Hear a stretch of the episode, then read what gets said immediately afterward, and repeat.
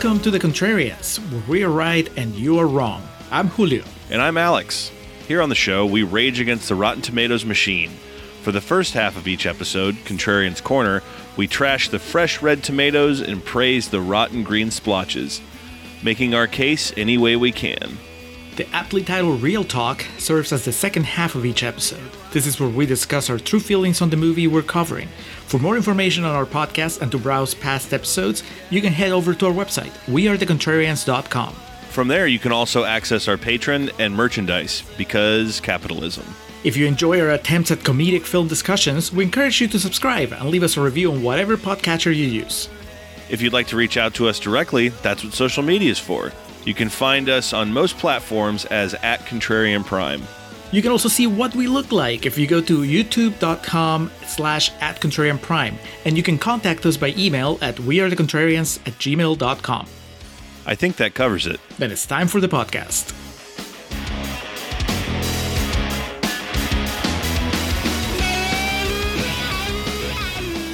And we are recording for Contrarian's Corner for Jerry Maguire.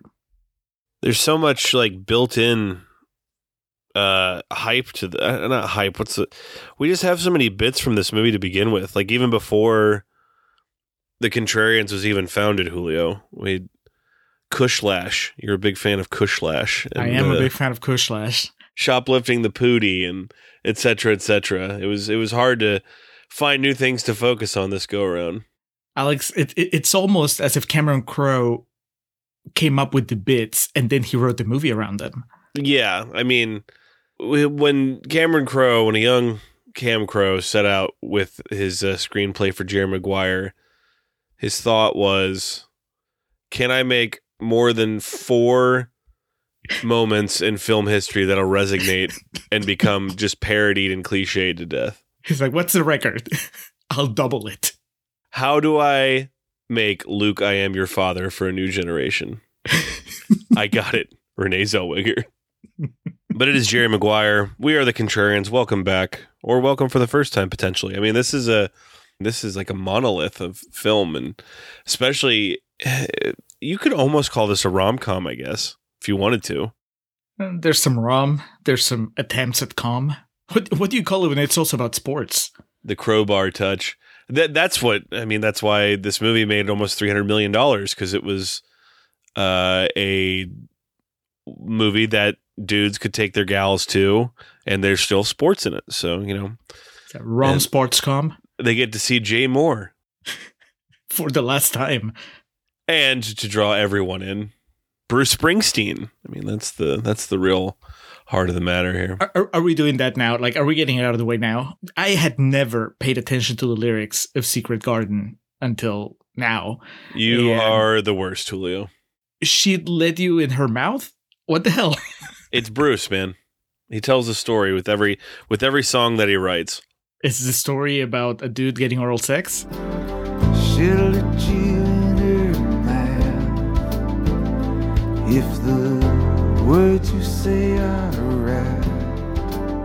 I mean, he does. She does suck his face off when they get to the door there. that one scene, and I mean, it could be. Uh, I don't know. I've never met Bruce, but um, let you in her mouth. I think is is a kiss, Julio. So get your get your mind out of the gutter. Uh, But so the um, Secret Garden is just a garden. I, I mean, she's got a secret garden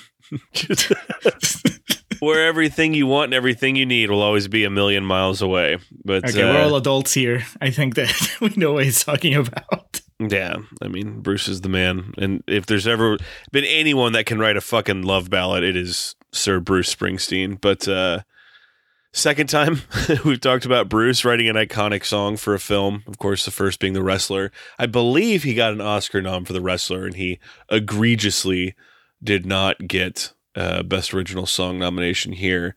That would go to "You Must Love Me" from Evita. Oh. mhm. And also, I mean, I personally would have had it in the contention. You know, we got Clarence coming in just real soft on the sax. Um, but even even if Secret Garden was nominated, and as much as I love Bruce Springsteen, I think that year it should have gone to one of the nominees, which was that thing you do uh, by Adam uh, Schlesinger. Schlesinger. Yeah. R.I.P. And again, that's a, another contrarian's uh, favorite. But uh, we're not here today to talk about the boss. We're here today to talk about uh, Jerry Maguire. We're here to talk about is it Ethan Hunt? Is that his Mission Impossible name? Yes. Here to talk the, about the mission. The mission in this one is to get Renee Zellweger some uh, medical insurance. tremendous. We're here to talk about shockingly, which a lot of people this is something they hear and they don't believe because it does sound kind of not real. One of Tom Cruise's three Academy Award nominated performances. Of course, uh, old T. Cruise doesn't have a an Oscar on his shelf at home, but uh, this is the middle one. This is one of his two Best Actor nominations. Prior to this, in 1990, nominated for Born on Fourth of July, and of course in 2000 for one of Julio's favorites, Magnolia. Uh, now, this in my wheelhouse of knowledge, this is a Julio favorite, or at least was coming into this. Will that remain at the end of this episode? Things change a lot once you pay attention to the lyrics of Secret Garden. I'll tell you that much. If you pay the price, she'll let you deep inside. All right, Julio, a certified fresh 84% based on 90 logged reviews. The audience score, comprised of over a quarter of a million reviews, comes in at 79%. So it's still a proper standing popcorn bucket. Bonnie Hunt logged probably, what, 75,000 of those reviews? the Bunny Hunt fan club. we are in for a ride here and the main one of the things i texted you early into this is i forgot how many fucking people are in this movie uh, we will get to the awards and the splendor and the celebration that came in the wake of jerry maguire's release in the second half. Uh, but julio let's go ahead and get to it. 84% what were the critics saying about jerry maguire? Be it contemporaneously or since. Did it get re-released for its 25th anniversary, or is it just people reviewing the Blu-ray? Because there were some some quotes alluding to that. This one, though, the first one from Wesley Lovell from Cinema Sight, uh, it's very much from when it was released because it says a promising filmmaker gives audiences just what they crave with Jerry Maguire, a moderately in-depth look at the world of sports client management. And uh, I mean, it's been a while since we've referred to Cameron Crowe as a promising filmmaker. I, I honestly, I had to check after I, I, I read this quote. I was like, "What?" In the, I mean, I assume that he was like six movies in by then, but but no, this is only his third movie. mm-hmm. It took him so few uh, years to sell out. Right? He did say anything. He did singles, and then he just went full Hollywood. And then, yeah, I I didn't know if you were the 25th anniversary, if you were talking about Elizabethtown, because he basically just remade this movie a few years later, just way more heavy on the father relationship. he killed some people. Yeah. Um, next, Mark Jackson from Epoch Times. He says Young Tom Cruise's stock characters were arrogant, self centered, slick, warrior, magician, dominant, boyish men who eventually evolved their inner lover and king, per the mythopoetic men's movement vernacular. Jerry Maguire is dot dot dot. I just I just wanted to throw mythopoetic men's movement vernacular in there. Yeah, I was kind of paralyzed with disgust while you were reading that. Not disgust per se, but definitely like annoyance. Mark, I don't know what you're talking about. I mean, I, I know that the, the quote cut off before you even got to make your point, but maybe uh, the lesson here is that you should make your point instead of throwing big words at, at Rotten Tomatoes. Um, next, a proper reviewer, Gene Siskel from the Chicago Tribune says it may be referred to as the Tom Cruise sports agent movie, but really it's an exciting romance and cautionary yuppie tale. And the actor who steals the movie is a name you have never heard of, Renee Zellweger. Well, hold on there, Gene. Yeah, come on, Gene.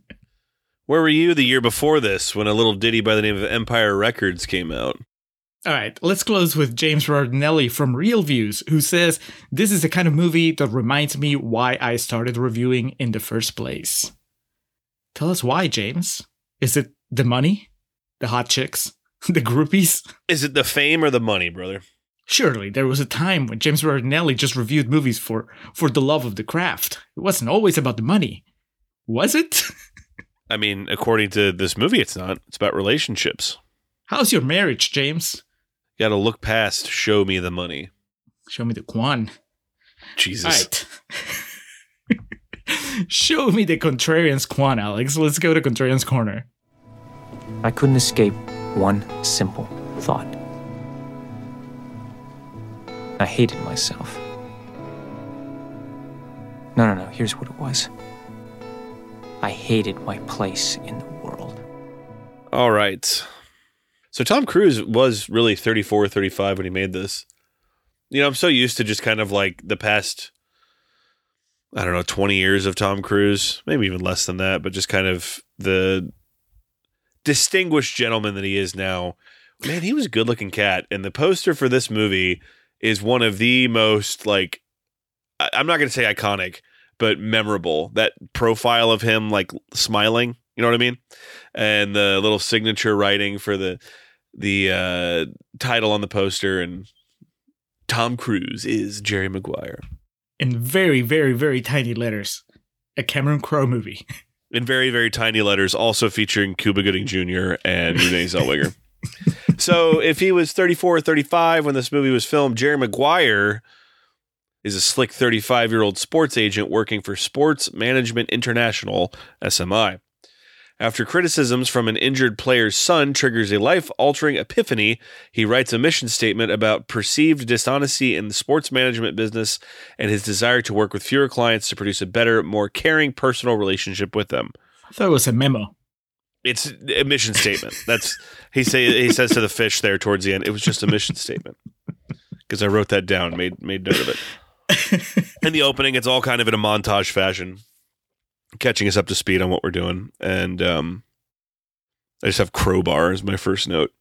oh, and the TriStar signature. I I watched this on the DVD I own, uh, which was copyrighted 1997, so it has to be amongst those first issue of DVD lines. And the transfer is pristine because people used to take pride in their work. Julio, I saw you watch this on Amazon. I did. I, I it, Jerry Maguire is one of those movies that I keep meaning to buy, uh, but every time I see it, it's it's uh, a DVD or a Blu-ray with no bells and whistles, and I know that there's a really good edition that has goodies, and that's the one I want. I haven't come across it though, and I, I just I never think about it. Mine does not. The goodie is that it's the deluxe widescreen version. Uh, so it is a complete picture, but the menu looks like fucking MS Paint. And the only subtitles are Spanish, and I don't even know if there's alternate language options. But like I said, it's copyrighted 97. And based on a quick Google search here, the first DVD player was released by Toshiba in Japan in November of 1996 and the first released in the US was by Sony in April of 97. So this had to be an early run DVD. I've not had it since 97. Y'all know what I do. You know who I am. I probably found it at half price books or at a flea market or something. It's uh, shelved under F for football. It's shelved uh, under J for Jerry within the TriStar section of my DVD collection. Uh, I did not remember that uh, Jerry O'Connell Cush uh, is from Odessa, Texas, which I, I spent a month there one night. And uh, what's his name? Frank Cush Cushman. Uh, who got the end credit, Julio? Did you take note of it? Oh, Bunny Hunt. It's interesting in that aspect because the and credit is typically reserved for, you know, someone of notoriety. And God bless Bonnie Hunt, but to think at this point in time, you know, she was the notable one amongst Tom Cruise and uh, Renee Zellweger is something else. She um, she was in Dave, so she, this isn't her first time on the Contrarians. Oh, Uh, that too. Yeah. or not even her second, I should say. And then, most famously to me, at this point in time, the first time I saw this movie, I was like, "Hey, it's Jumanji." yes. she played the titular character Jumanji. okay, so my next note here says The Wiz, as mentioned, the injured player. Uh, it. I had to wait till the end credits. I didn't want to look it up to spoil it for myself. It really was Toby Huss there. And then my Was next it? note, Wow. Yeah. And then my next note just says, "Uh oh," because I recognized immediately who his little kid was, and it was played by uh, Drake Bell. And um, if you're not familiar with the exploits of Mr. Bell, you can just head on over to his Wikipedia page. the less said about him, the better. But I, I, it is important to bring up this scene because I, it took me back to when I was a little kid. So I was nine when this movie came out, and I remember being at my aunt and uncle's house, and like they were always like the. My uncle Danny was the guy who showed me like you got to see this movie.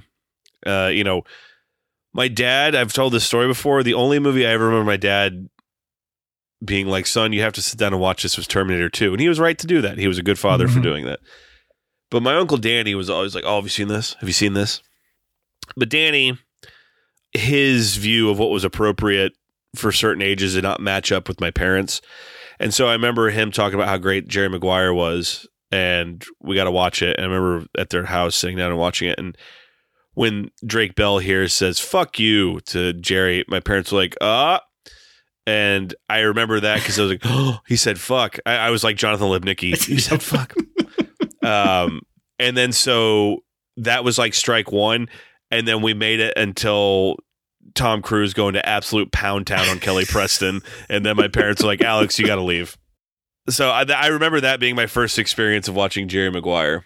Uh, oh man, so that means that you didn't quite make it. Well, I mean, no, no, you did see the first, like the intro. You know, just like the entire opening credits is Tom Cruise trying to convince us that his life is not amazing. Yes. So, yes. as, as a nine-year-old, did you have trouble grasping that idea? Like, were you confused? Because I was older than you. I was in my thirties already, and I, I was like, I don't get it. What is he so bummed about? He looks great. He seems to have an awesome job. He obviously has money. He has a hot girlfriend slash fiance. I mean, what's the big deal? Why is he having a meltdown in the middle of the night?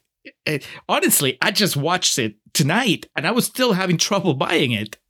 honestly rewatching this today and having discussed at length the Cameron Crowe movies we have on here, I was like, oh, he only knows how to make one movie. Uh, it's just this guy's got a problem and he's you know he's down on his luck and he he wants more of himself. You know he's William Miller and he's also whatever the fuck Orlando Bloom's name is in Elizabethtown. That's you know he he throws a really good fastball, but it's when I'm 36 and not nine watching. I'm like, oh, this is just all he can do. Wouldn't you say though that the fastball is a little less effective when Tom Cruise is playing the fastball to try to stick to especially that this Tom? Cruise. Like that's the whole thing about like my, and that's coming from 36 year old Alex. Nine year old, I might have still thought girls were gross. I don't remember, but um, What is she doing to him? yeah, for real. The but like the idea of I have it so bad when I'm rich and I'm getting to have sex with Kelly Preston. I'm like, all right, fuck off. Don't ever stop fucking me! Uh, there is this, I guess, epidemic. Epidemic is too dramatic, but what I- just kept thinking of Moneyball. You know, we had we had similar issues with Moneyball, where Brad Pitt is trying to play a regular guy, and Yes. it's like, no, it's Brad Pitt. And same thing here, Tom Cruise, who was, I think, did Mission Impossible come out the same like the same year? Same year, yep. Yeah, he's a superstar by the time that this happens. And he's trying to tell us that he's just like a, a regular sports agent. He's the guy that they would crop out of a photo. Never. Don't buy it. Yeah, it, I mean, this is after a few good men and uh, Born on the Fourth of July, as we mentioned, all Top Gun. So yeah, it, that's uh, Maverick having a tough time. It's like, come on, dude. Kurt Lazarus in Tropic Thunder here, where he's, I don't know who I am. It's like, all right, step aside, pretty boy. Let Donal Logue get some of the spotlight here. uh, we'll we'll joke about it as we go through this, but I was just consistently popping louder and louder for all the people in this movie that I forgot were in it. And Julio, we've talked about that. That that is a crutch when you just super load a movie. And yeah, you can make the excuse in 1996 these guys weren't the big names that they were, but these were all somebody at that point in time enough to be like, oh, it's that guy, that guy, Eric Stoltz, oh, fucking Jay Mohr. Eric Stoltz is unforgivable. Eric Stoltz was already, you know, he had been in Pulp Fiction. So you can't just give him 30 seconds of screen time. that, hey, here's my cigar. Bye. That's it. He doesn't show up again in the movie. It, even Donald Logue has more scenes than than Eric Stoltz. That's just weird. But then he also does the really pretentious thing of like Beau Bridges goes uncredited. You know, oh, he Yes. did it as a favor to me. It's like, all right, come on, just quit trying to be cute. Just say that you couldn't get Jeff Bridges. There you go. We do get our meet cute with Renee Zellweger, who plays Dorothy Boyd, and Jerry Maguire in an airport. I believe that would have been in California there. It didn't look like LAX in the way I know it, which is just pandemonium. It looked like a pretty relaxed venue. And Dorothy Boyd plays a single mother as well, with Ray, her son, played by Jonathan Lipnicki, which, man, did this kid set the world on fire with this performance. Do you think it's unfair that just a few years later, Jake Lloyd would get rake over the coals for a similar performance? Yeah, you're not even going to get me here, Julio. I can't. I can't go that far in committing. It- n- nice try, but uh, just dangling the bait. that's right. In Jake Lloyd's defense, I think he was 12 or 13 when they did that, and that's you're way less comfortable in your skin than you are when you know Jonathan Lipnicki was like six when they made this movie. Uh, to so be fair, also Star Wars fans are a little more rabid than Cameron Crowe fans. You don't say. now imagining the scenario where Jonathan Lipnicki played Anakin Skywalker and it ruined his life. My next note here just says Jay Mohr is such an asshole, and I've always thought he seems like a real dick in real life too. So I think he plays this role a bit too well and a bit too comfortably. Uh, in response, SMI management sends Bob Sugar, that is Jay Mohr, Jerry's protege, to fire him. This spurs both men to each call all of Jerry's clients and try to convince them not to hire the services of the other. Jerry speaks to Arizona Cardinals wide receiver Rod Tidwell. This is, of course, Cuba Gooding Jr., the artistic peak of his career, arguably. He's never been this beloved since. This being one of his clients who's disgruntled with his contract. He needs a $10 million contract for his family to live on. I, I think I could, with $1 million, do all right for myself. No, but he has an ant problem. He Alex. has an ant problem, and he's got Aries Spears uh, just mooching off of him. His brother, who play, I think his name's TP in this. Mhm. Aries Spears is fucking hilarious. So I forgot he was in this, and I I howled when I saw him. Hello, Jerry brother Maguire. At the end, he's like, "You're militant, but I love you," and he just puts the black power fist up. It's just fantastic. Um, Jerry informs him if he gets injured for the season, he will get no money from the Cardinals. Rod tests Jerry's resolve through a very long phone conversation during which Bob Sugar persuades the rest of Jerry's clients to stick with SMI. Now, Julio, one of the, I mean,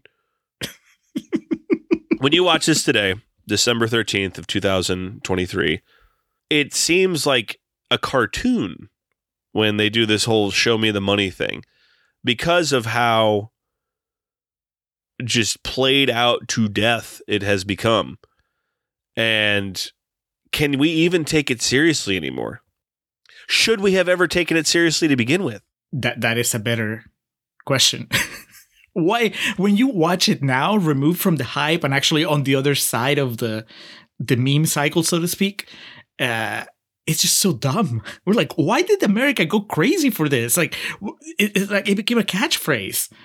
Mm-hmm. going back to what I said a little bit ago, watching it this time, and basically where every five minutes or so we get to a, a moment that's so well known and so well, uh, so worn out by pop culture, it really feels like Cameron Crowe really did write the trailer first.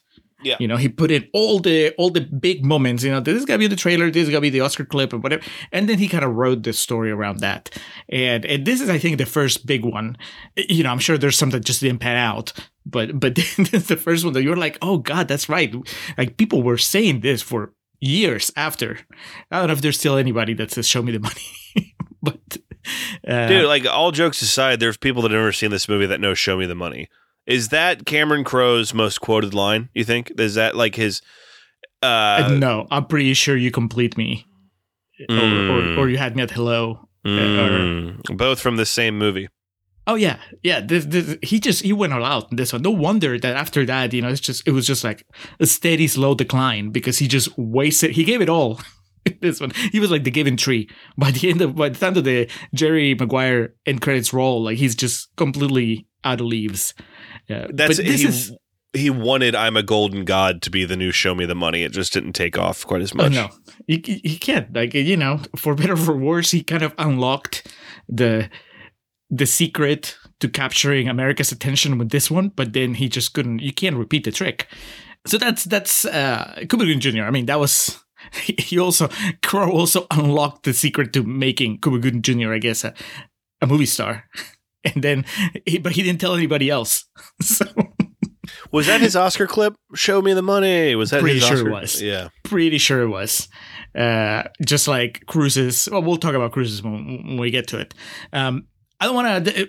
We probably won't have anything else to say about Jay Mohr, so I want to like say my piece about him here. Did a good is Christopher that- Walken impression, but that, that's about it. Not in this movie. No, no, no. In this movie, the problem is that he's just not. He's supposed to be the bad guy, and uh, I mean, the movie doesn't help him because he doesn't really get a whole lot of screen time. It's like he fires some Cruise and then he shows up a couple times, but that's it. Uh, but they have this big scene that's set up as this confrontation at the at the restaurant where he when he fires him, and there's you know we're complaining about Cruise's uh, Cruise's star power keeping him from being believable as a regular guy. And Jay Mohr has the opposite problem. He has no star power. And so you put him against Cruise. They're like, why isn't Cruise just devouring him here? I can't buy that Jay Mohr outsmarts Tom Cruise in this, you know, Ethan Hunt. no, that doesn't happen. The other Uh, thing is too, it's like I understand it's a cutthroat industry and whatnot, but like he seems so unlikable when Tom Cruise is Tom Cruise. But anyway, Jay Moore, what a dick. I haven't seen you since we were with that stripper in Laguna Beach. You remember her name? No. I do. It was April. That's my job. to Remember the names of skanks that you bang on the road. That's what I do. It's not about the money. I do it all for you. Leaving the office, Jerry announces that he will start his own agency and asks if anyone wants to join him, to which only 26 year old single mother Dorothy Boyd agrees. Uh, this is something Julio and I have joked about long before we ever sat in front of a microphone together. The I'm not going to do what everyone thinks I'm going to do just flip, Flip out. We- out. We, used to do that in the office when we worked together at Cinemark as managers and joke about that. when you work retail, you fantasize about quitting in a big Oh, yeah. manner. and famously it's um parodied pretty hilariously in uh half baked jim breuer gets fired from his job or something and does like a, a recreation of this scene and it's pretty funny and Yeah. because tom cruise does not really have the erratic body flailing comedy down like say a breuer or a carrey He tries. I'll give him that. He tries. Uh, this is another big moment. I mean, it's not quite show me the money, but who's coming with me was also doing the rounds. and he kidnaps the fish Flipper. Flipper. But eventually we get Dorothy walking out with Jerry, and it's basically just a recreation of the end of The Graduate where they're just standing there like, well, what do we do now? And then this uh, hearing impaired couple comes on the elevator with them, and they sign to each other. And once they leave, Dorothy knows sign language, so she tells Jerry that he said to his girlfriend, "You complete me," and you wonder at this point. I wonder if that's going to come back up at some some part of the movie. Cameron Crowe planted the seed to really melt the hearts of every member of the audience at the end. We're, despite what Tom Cruise says in the movie, I think we were a little less of a cynical world in '96. Oh like yeah, today, you close a movie with "You Complete Me" and we just roll our eyes. we throw our drinks at the screen. Yeah, complete these. Complete D's. Uh, smash cut to Cameron Crowe implementing the Born Cam several years before the Born Cam was a thing, and it's only used in these scenes that circle around this divorced woman's group that Bonnie Hunt hosts at the home that she lives with her sister Renee Zellweger. Bonnie Hunt's man-hating cult.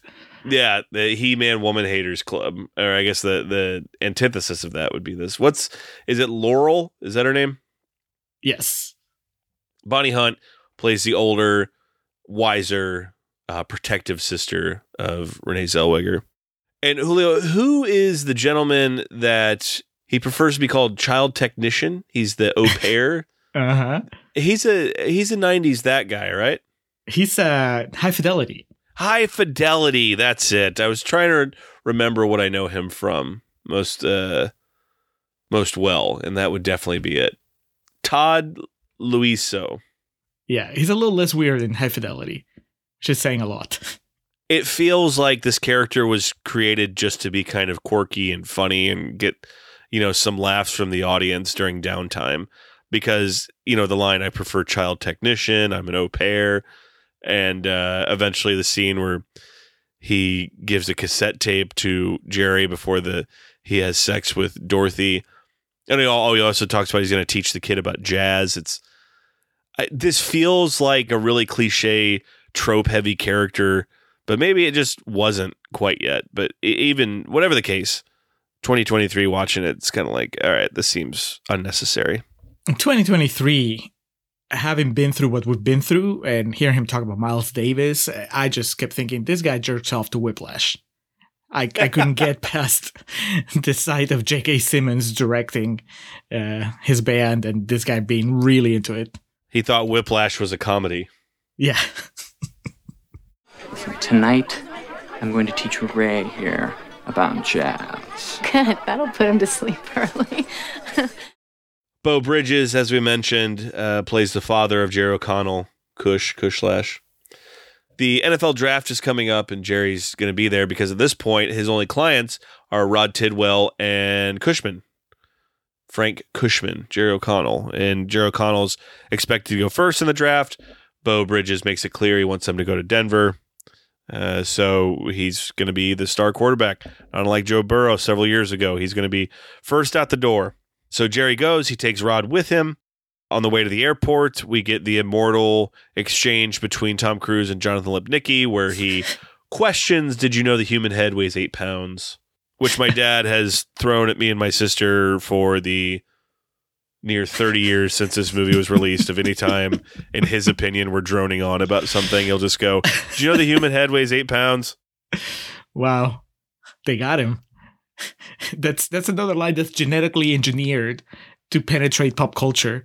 And uh and they got your dad. It worked. I'm impressed.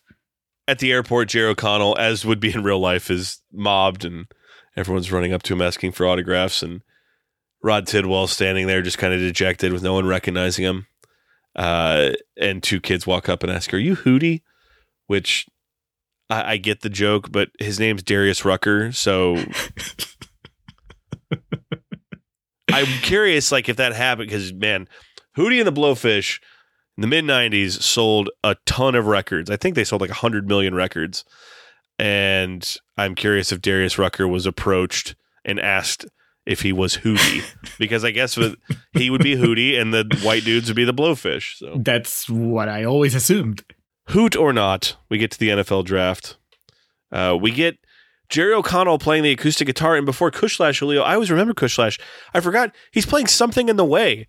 We get Jerry O'Connell doing an acoustic rendition of "Something in the Way" by Nirvana. Absolutely fantastic.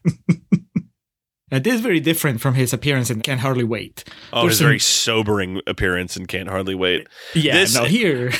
dude his character in can't hardly wait is when cushman's he like had a horrendous injury his first year's rookie year on the team and at the broncos and then was the third string quarterback by this third season and that's when he shows up and can't hardly wait Yeah, he's he's spent the last couple of years watching Rod Tidwell's star rise. Here he's he's innocent. I mean, he's for the most part innocent. I think he looks like a like a good kid. Uh, uh, Jerry O'Connell again is one of those characters like uh, Bob Sugar, like Jay Mohr, um, like Kelly Preston's character. It, they show up in the first half of the movie, and then Cameron Crowe kind of forgets about them.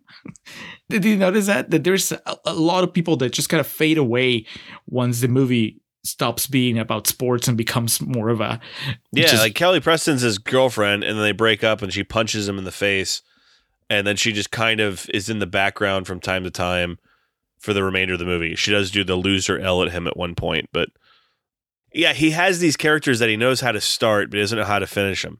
Hideo Yep. kojima he is not. Cameron crowe could not write a metal gear solid franchise he can write the the first chapter. He could write the introductory chapter for every character and then not know where to take it anywhere from there. He'll do the tutorial, and then after go. that, good luck. um, but yeah, I like I like Cushman. I wish that we'd seen what else happened, what how he felt about the fact that his father betrayed Jerry Maguire. With, we might add, racial motivation. Yes, okay, I wrote Bob Bridges is a racist Texan. Because what we come to learn is that Bob Sugar has stolen away Cushman. And Beau Bridges signed a contract with him uh, after saying that Jerry was in the lobby. Uh, I think he says like with uh, with a black man or something, and he says it with real conviction and evil eyes, and the camera kind of lingers on him. So it's like, God damn, dude. uh, you would think that this these racial undertones would pay off in some way, but no. this is the last. I think this is the, the last time that Rod's skin color ever comes into play in the movie. We signed an hour ago. You were in the lobby with the black fella. Anyway, rookie mistake from Jerry Maguire, who we are told throughout the first 30 minutes of the movie is the best of the best when it comes to agents, and yet he never made Bob Bridges sign a contract. Yeah, and again, that's you know 1996. We're coming up uh, on the release of the Iron Claw, and that was an era in wrestling, you know, and in some sports where a handshake or a man's word meant something. But 1996, Jerry has no one to blame but himself for Yeah, not I mean, getting a basically- contract signed. Yeah. That's why Kelly Preston breaks up with him. Well, he Yeah. breaks up with her, which is insane. After an argument, Jerry breaks up with his disgruntled fiancee, Avery. He then turns to Dorothy, becoming closer to her young son, Ray, starts a relationship with her. Dorothy contemplates moving to San Diego as she has a secret job offer there. However, she and Jerry then decide to get married. This is where, upon returning home, Jerry gets real drunk, goes over to the house, makes an ass of himself. Jonathan Lipnicki gets his big scene where talking about going to the zoo and in the most Tom Cruise. He delivers it like Ben Stiller delivering Tom Cruise lines. He's just like, "Fucking zoo's not open, Ray." You know, it's just, it's like if you ever seen that Mission Impossible two um, short film with Ben Stiller as a stunt Uh-huh. double. It's exactly how Ben Stiller would say one of those lines. It's so funny. And then Jonathan Lipnicki, you said fuck, which is one of the heart melting moments of the movie. So I've been told. I will admit, I still use that line. I, It worked. They got you. Yeah, it did. Just like your dad, your dad, they got your dad with the human head, and they got me with you said fuck. It's uh, it's it's particularly funny when people haven't seen Jerry Maguire. Oh, that's awesome. At this point, this is before they start dating. He kind of is drunk and reads a wrong cue and tries to make a move on her, and they make a pretty fantastic Clarence Thomas reference. This was when Grabs her boob. Cameron Crowe thought he could put his political jabs in there. So, God bless him. I, I chuckled. Uh, we get nude Cuba Gooding Jr. We get some pretty dramatic man ass that leads to leads to a showdown in the bathroom between Rod and Jerry of Rod telling him what he needs and what he wants to continue their relationship and um not in the Ben Stiller way but in the like the most unadulterated Tom Cruise delivery of just fine fine and then kicking the wall and event this is also where we get help me help you which Yep. man Cameron Crowe was just nude the entire time he was writing this screenplay. He knew what he was creating, and he was just at full mast every time his fingers hit the keyboard. uh, I I think this was Cruise's Oscar clip. The "Help Me Help You," which That would make you know, sense. makes sense. It just he's he's going out. I mean, he is out there the entire movie. There is, uh, especially when when Jerry's spiraling, which happens a lot in the movie. You know, he's he's just this side of Jim Carrey with his performance. Yes.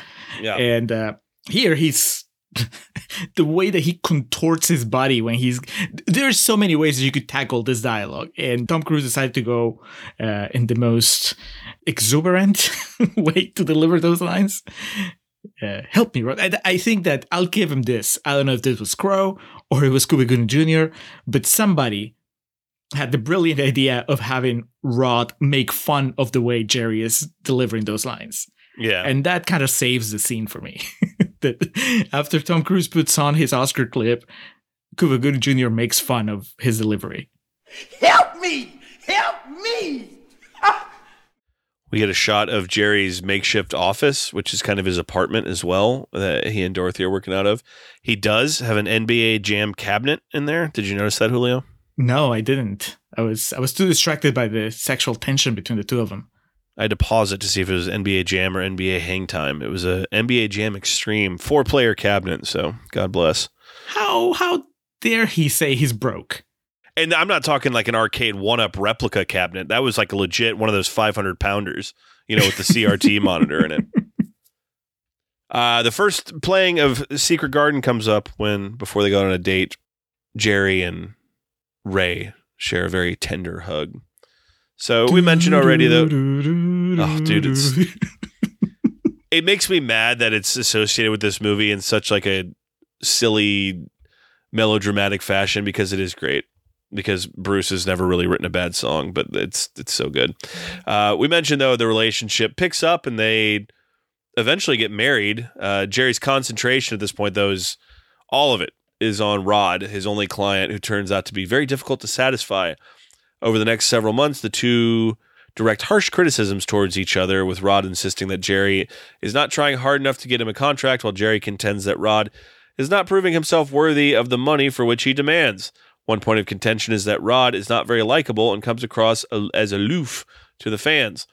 Rod takes Jerry's advice and proves he is worthy of his contract. He is playing well and his team is winning. Jerry's marriage with Dorothy deteriorates as she notices he seems crazier about Ray than her, so they separate. So it's like literally as soon as it started, it ends. they Um, have one fight.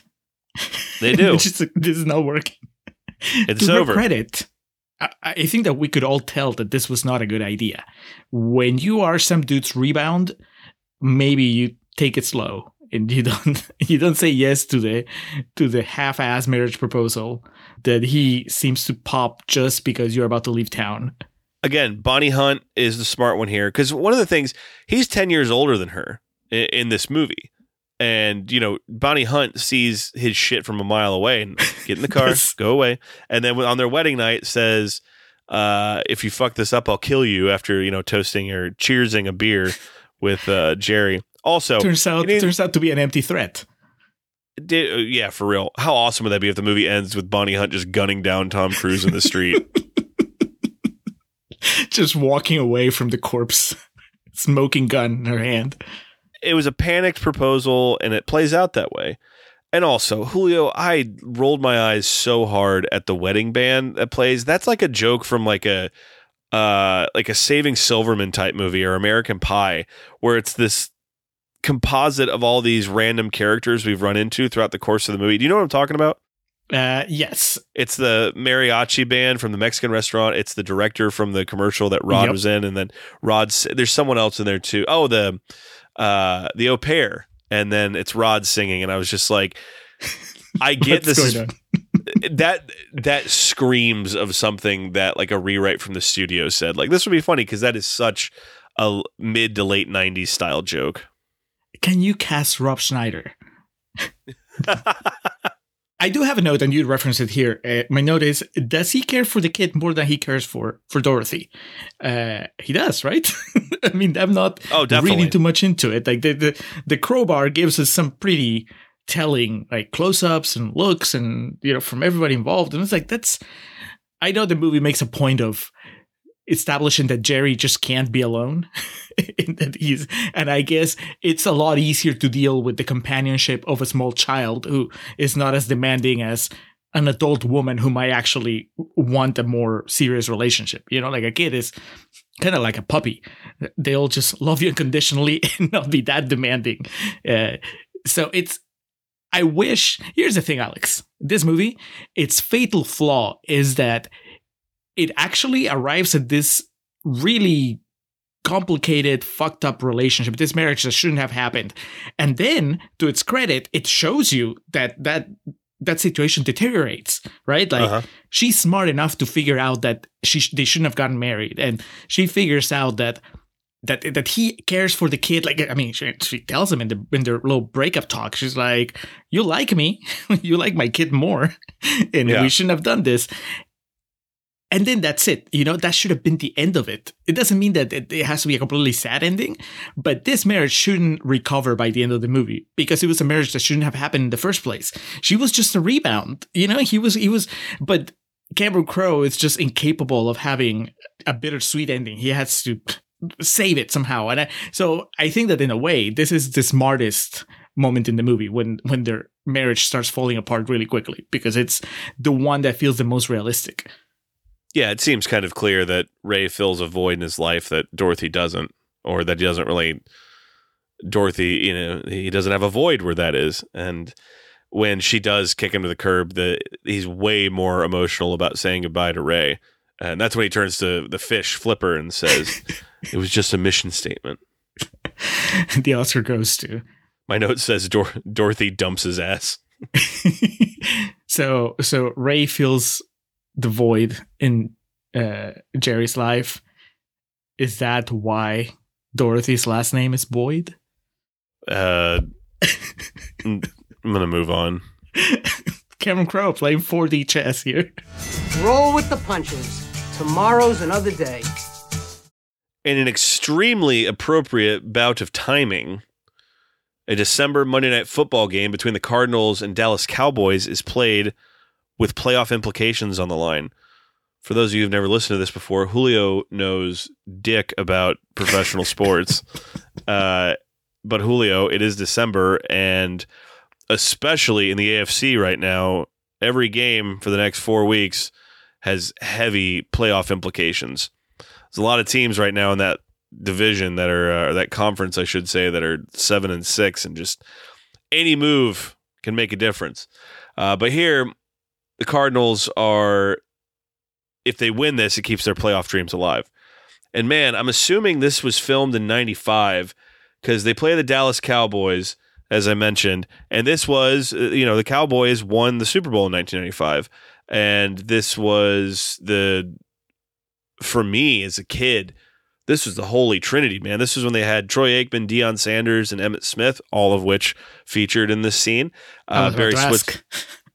Oh, it it really bothers me that you've lived in Texas for 20 years and you don't know who Troy Aikman is. Like that just seems like that's like I'd be more comfortable with you not knowing who George Bush is, and I mean that only in the sense that he's a former president, not in the sense that he's you know a good person. But like, you should absolutely know who Troy Aikman is. That's why you don't like King of the Hill. You don't get any of the references in that show. I could spot the the actual football players because they were really bad actors. So I was like, oh, if, if if there's somebody that has a couple lines and they're badly delivered, then that's probably because they're not actors to begin with. So That's why he's great. That's why he's the commentator on Monday Night Football today. better not fuck up in Monday Night Football. Aries Spears, yeah. Uh, but this this was like an immediate flashback to my childhood. Not this movie, but seeing Troy, Emmitt, and Deion all on the field. And but somehow the timing of this movie feels like a universe away. Like I think of like 94, 95, and 96. Like I think of the separation between 1995 and 1996. Like there's a bigger separation to me there than there has been the past decade. like uh, just the way I view it. So kind of like worlds colliding in my head, at least. Uh, Rod plays well, but appears to receive a serious injury when catching a winning touchdown, securing a spot in the playoffs. He recovers and dances wildly for the cheering team. Uh, this scene, first of all, whoever the stunt double was really did take a hell of a bump.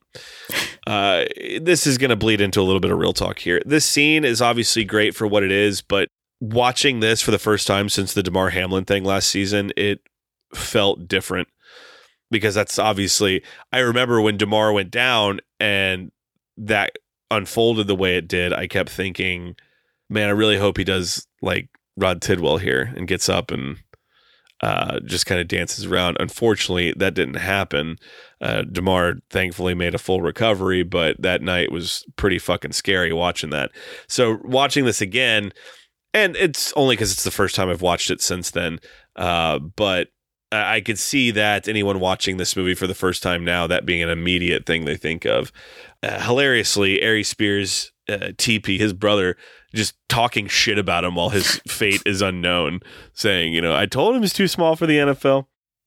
Uh, we haven't mentioned Regina King at all on the, during Contrarians Corner, which I think is kind of a damning statement on her An character. and- indictment. indictment. It's an indictment of how how little she matters in the big scheme of the movie, but somehow she still gets an Oscar clip here when Mhm. When how? she she gets on the phone with uh with Jerry and she just breaks down and I get it that you know that's what gets you awards and recognition, but it felt like a betrayal of her character who had been so strong and so no nonsense in her few scenes, right? Every time she showed up, she was the one that was telling Jerry and Dorothy and anybody else like what's what. Just a few minutes before before she gets the phone call, she's ready to kick uh, Rod's brother's ass for being an Mhm. asshole, uh, and then she just falls to pieces. And I'm like, come on. You could have. I mean, she didn't have to go that far in the. You know what I mean? Like I believe that they love each other. I saw them making out at that restaurant. You don't have to sell me on how important this man is for her. It, it you know, she can take the the phone call, and I think it would be more interesting if she takes the news and we see her look at her kid and, and her family and be like, okay, I need to be, even though I am falling apart inside, I'm keeping it together because I am surrounded by all these people that are counting on me. Like that would have been amazing. And I know Regina King can pull it off because she's amazing. But no, they went for the easy, the easy emotional button. No, no, let's just have her cry. She's just gonna cry and, and just be completely ineffectual for the rest of the movie. My whole life is this family, Jerry, and it does not work without him. on the neck, and right now. in a hilarious moment when he gets up and starts dancing, it cuts to a shot of Barry Switzer on the sideline, and he looks like disappointed that he got up. He's like, "Fuck, we're actually going to lose this game." uh, do you feel like this is that the movie does raw dirty by having him dance like he had said he wouldn't? Like I felt that he had he was drawing a a pretty sensible line. Like I understand he had a chip on his shoulder and all these issues that he had, but as far as him telling Jerry, look, I'm not just gonna dance so that they pay me more money. I'm a football player. I'm not I'm not a clown. And then he gets up here and he starts clowning around. I was like, come on.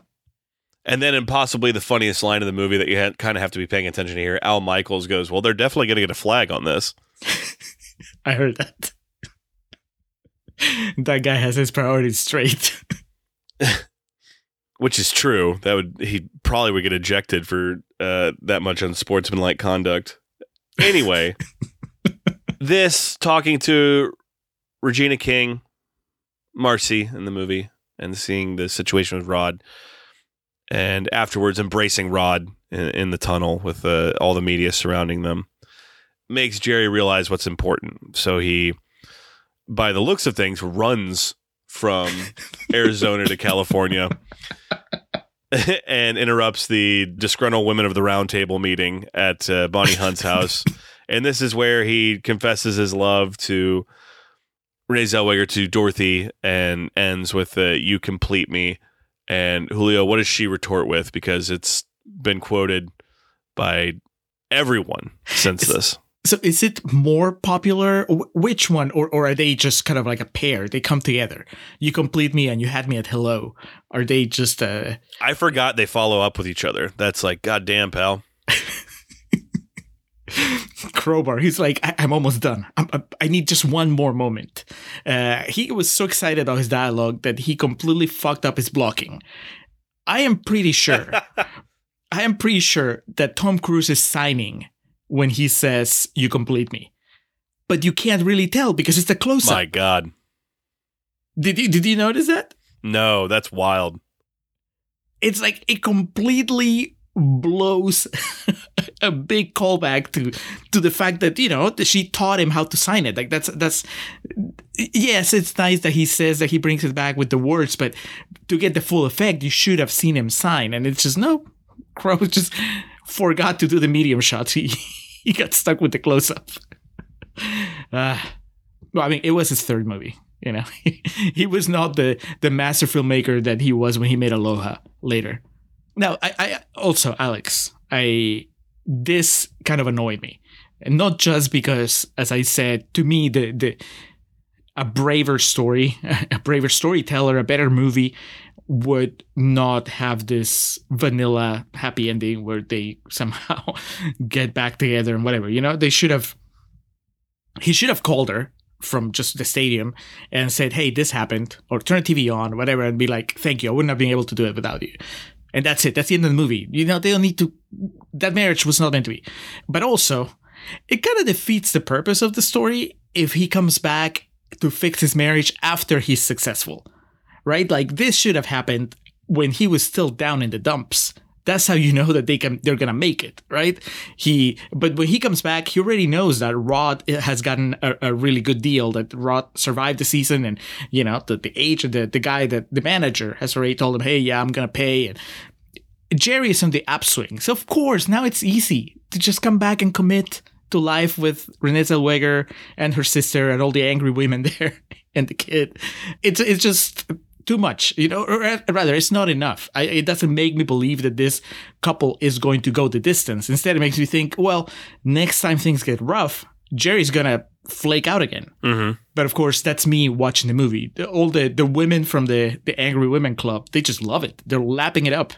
Dude, that is that is the thing of like it betrays them more than anybody. These like women that we've intermittently seen talking about the importance of being strong and not needing men, and they see this uh, display of affection from Jerry Maguire, and they're just like, "Oh God, I need a man." Maybe you're all correct. You know, men are the enemy. Thank you. No, they're not. The enemy. But but but I still love the enemy. Rod appears on Roy Firestone's sports show. Unbeknownst to him, Jerry has secured him an $11.2 million contract with the Cardinals, allowing him to finish his pro football career in Arizona. The emotional Rod proceeds to thank everyone and extends warm gratitude to Jerry. Jerry speaks with several other pro athletes. Troy Aikman has a speaking part here, uh, some of whom have read his earlier mission statement and respect his work with Rod. The film concludes with Ray throwing a baseball in the air, which surprises Jerry. He then speaks of Ray's possible future sports industry career with Dorothy. And he also is wearing some tight jeans here. And man, Tom Cruise's butt was just popping. we got Cuba ass earlier here. Well, this is the closest, I guess, we were going to get to Cruise ass. Uh, we close with Dylan, Alex, which I didn't remember. Did you remember that, that Bob Dylan takes us out? Shelter from the Storm? You know what I think of when I hear that song? Jerry Maguire. I mean, I love Bob Dylan, but uh, Chris Martin played that song on Saturday Night Live. Do you remember when they did that really weird COVID SNL where everyone was like at their homes or apartments and just like Mhm. sent in their parts? You know what I'm talking about? Yeah, hosted by Tom Hanks.